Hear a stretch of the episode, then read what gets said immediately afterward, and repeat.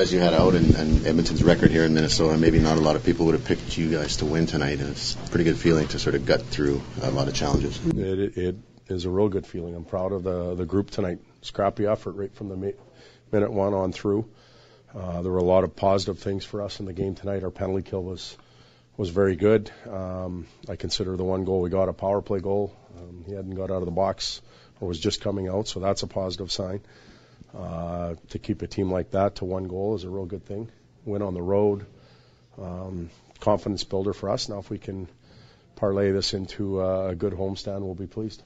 It's not the first time we've talked about Connor McDavid's speed, and likely not the last. But are there ever times where, even having watched him for the season, that that element of his game surprises you, or are you now used to him going that fast? Well, I'm glad I don't have to defend him because I know I wouldn't catch him. But he. Uh, it's not as much a surprise anymore. Where it's very deceptive is those last three or four strides. When you think you have him, he's still pulling away on you. And, um, I'm not sure if that happened tonight uh, with the defenseman and the goaltender, but um, he had a number of chances, and that was due to his speed and his line mate's ability to get him the puck at the right time. So uh, we're fortunate to have him, and it's fun to watch him.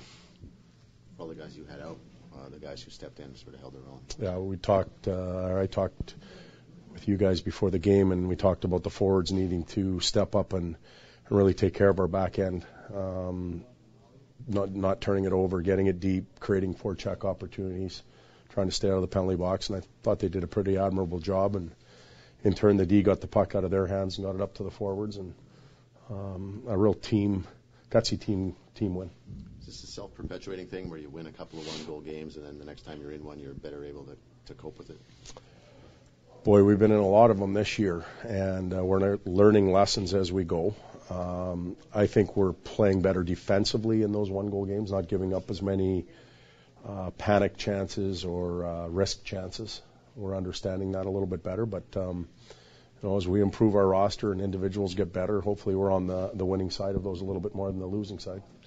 Did Matt Hendricks' departure have more to do with what happened a couple of nights ago as opposed to what may have happened tonight? Uh, I don't know the answer to that. Um, you know, unfortunately, he only played three shifts, which, uh, you know, had we known, we could have had a healthy Anton in there, and Anton would have helped us in the face-off circle, which uh, we got drilled in for most of the night, and we would have had another penalty killer. But uh, it was a noble attempt by by Hendo to play and play it in, in front of his family here at home. But uh, when it's all said and done, we'd like that healthy body.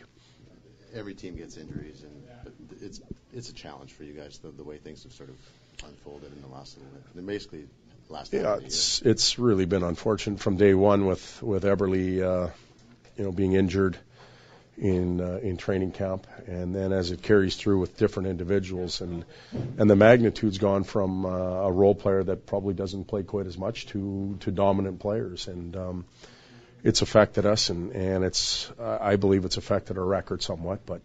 The biggest thing is we haven't been able to put our team together on the ice to really know what we have or don't have and give it time to gel and grow. So we're going to have to make some decisions in the summer without um, having the complete package together.